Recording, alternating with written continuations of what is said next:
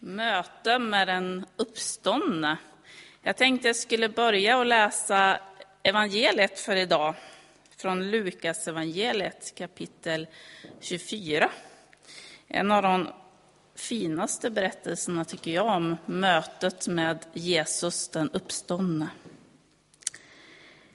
Dagen efter sabbaten var två lärjungar på väg till en by som ligger en mil från Jerusalem och som heter Emmaus.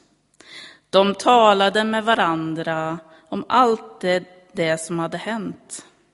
Medan de gick där och samtalade och diskuterade kom Jesus själv och slog följe med dem. Men deras ögon var förblindade och de kände inte igen honom. Han frågade, vad är det ni går här och talar med varandra om? De stannade och såg sorgsna ut. Och den ene, som hette Kleopas, svarade, du måste vara den ende som har varit i Jerusalem och inte vet vad som har hänt under dessa dagar. Vad har hänt? frågade han. De svarade, detta med Jesus från Nasaret, han som var en profet, mäktig i ord och gärningar inför Gud och hela folket.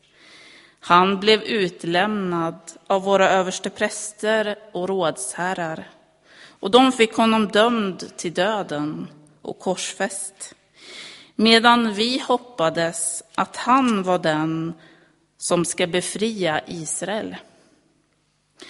Men till allt detta kommer att det är den tredje dagen sedan det här, här hände. Och nu har några kvinnor bland oss gjort oss uppskakade. De var vid graven tidigt i morse, men fann inte hans kropp. Och då kom de tillbaka och berättade att de i en syn hade sett änglar som sa att han lever. Några av de våra gick ut till graven och de fann att det var så som kvinnorna hade sagt. Honom själv såg de inte. Då sa han, förstår ni så lite? Är ni så tröga till att tro på det som profeterna har sagt? Skulle inte Messias lida detta och gå in i sin härlighet? Och med början hos Mose och alla profeterna förklarade han för dem vad som står om honom överallt i skrifterna. De var nästan framme vid byn dit de skulle och han såg ut att vilja gå vidare. Men de höll kvar honom och sa, stanna hos oss. Det börjar bli kväll och dagen är snart slut. Då följde han med in och stannade hos dem. När han sedan låg till, bords, låg till bords med dem tog han brödet, läste tackbönen, bröt det och gav åt dem. Då öppnade der, öppnades deras ögon och de kände igen honom, men han försvann ur deras åsyn. Och de sa till varandra, brann inte våra hjärtan när han talade till oss på vägen och utlade skrifterna för oss. De bröt genast upp och återvände till Jerusalem, där de fann de elva och alla de andra församlade, och dessa sa, Herren har verkligen blivit uppväckt, och han har visat sig för Simon. Själva berättade de då vad som hade hänt dem på vägen, hur han hade gett, gett sig till känna för dem genom att bryta brödet. Så lyder det heliga evangeliet. Lovad vare du, Kristus.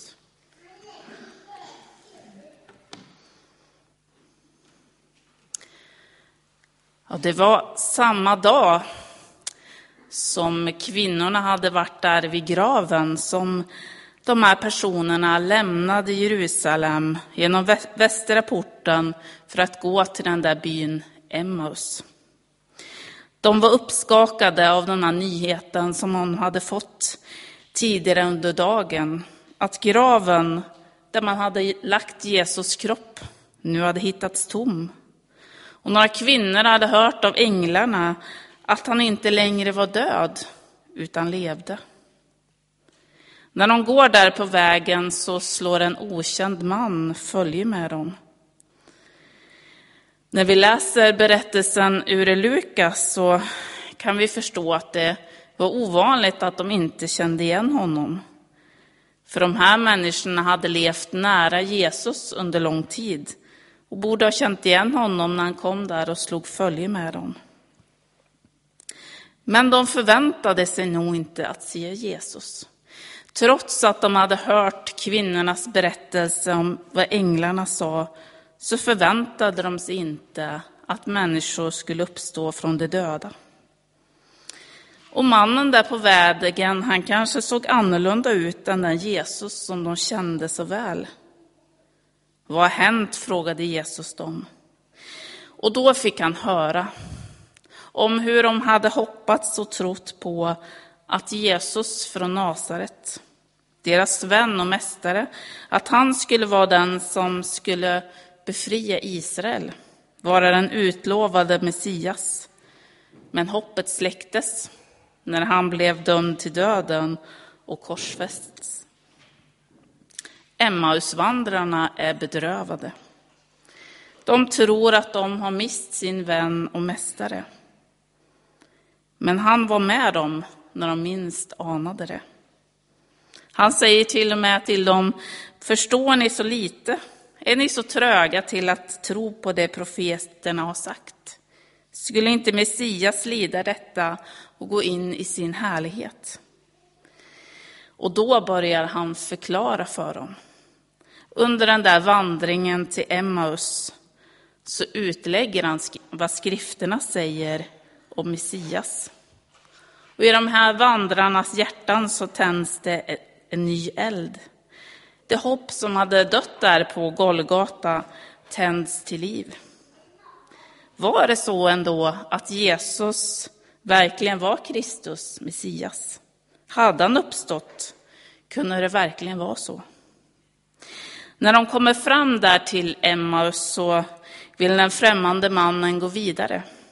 Men de höll kvar honom och bad honom att stanna hos dem, och han följde med dem in. Och då, när de delar måltiden, precis som på skärtorsdagskvällen, då öppnas deras ögon och de förstår att det är Jesus själv de har träffat. Det är som att innan de kunde förstå med sina fysiska ögon att det verkligen var Jesus som gick där med dem, så måste deras inre ögon öppnas först. De behöver förstå det där med profetiorna. Vad profetiorna säger om Jesus. Som från andra Korintierbrevet kapitel 5, vers 7. Vi lever i tro utan att se. Och så är det för oss. Ibland så har vi svårt att se den uppståndne och levande Kristus. Men bara för att vi inte ser honom så betyder det inte att han inte finns med oss och går där också idag. Om vi inte längre kan se, då får vi inte ge upp utan söka vidare. För Gud vill att vi ska söka efter honom och Gud lönar den som söker. Och han har ett oändligt tålamod med oss. Man skulle ju kunna tro att Jesus inte skulle ha tålamod med Emmausvandrarna där, att de inte kände igen honom. Men det har han. Och han förklarar från början. Han förklarar vad skrifterna säger om Messias. Skrifterna som ju på den tiden var det som vi kallar för Gamla testamentet.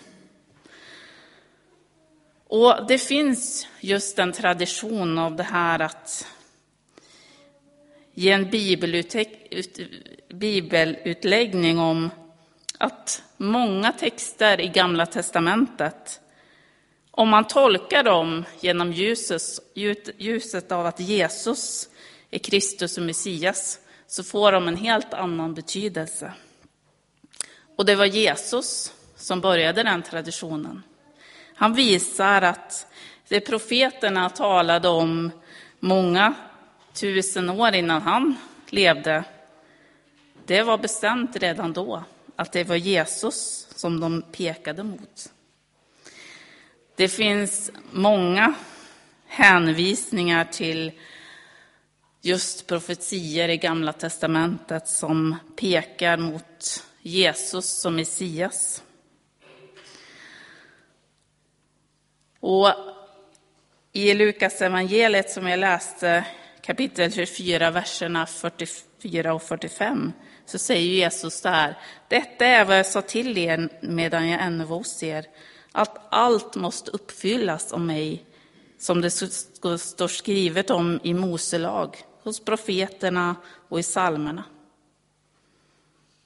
Det pekar han på. Och sen öppnade han deras sinnen så att de kunde förstå skrifterna. Så att de förstod att det faktiskt var verkligt, att Jesus hade uppstått från de döda. Och då kände de igen honom. Man kan ju fundera lite på vilken kropp Jesus hade när han hade uppstått från de döda. När han gick där de här 40 dagarna på jorden innan sin himmelsfärd. Det kanske var så att han var annorlunda. Trots att han hade såren där i händerna och fötterna som Thomas fick se, så var det nog en liten annorlunda kropp än våra kroppar. För vi som lever här på jorden, vi, våra kroppar sätter ju åldern spår i. De förändras med åren. Men eh, den här kroppen som Jesus hade var en uppståndelsekropp. Och den kroppen som vi kommer att få när vi uppstår igen, som Daniel pratade om, det hoppet, den kommer nog vara annorlunda än den vi har nu. Men vi tror på att Gud vill vara med oss här i livet, men också är den som väntar oss där, som bereder plats för oss en gång. Och mötet med den uppståndne handlar om att vi får möta Jesus som den uppståndne, som en Gud som vill ha med oss att göra på ett personligt plan. Ett möte med Gud är en upplevelse som berör. Och mötet med den uppståndne är något som vi ska tänka på, inte bara idag, utan varje söndag och varje dag i våra liv. Att vi får ha det löftet om att Gud vill vara med oss. Han som har segrat över döden och ondskan. Amen.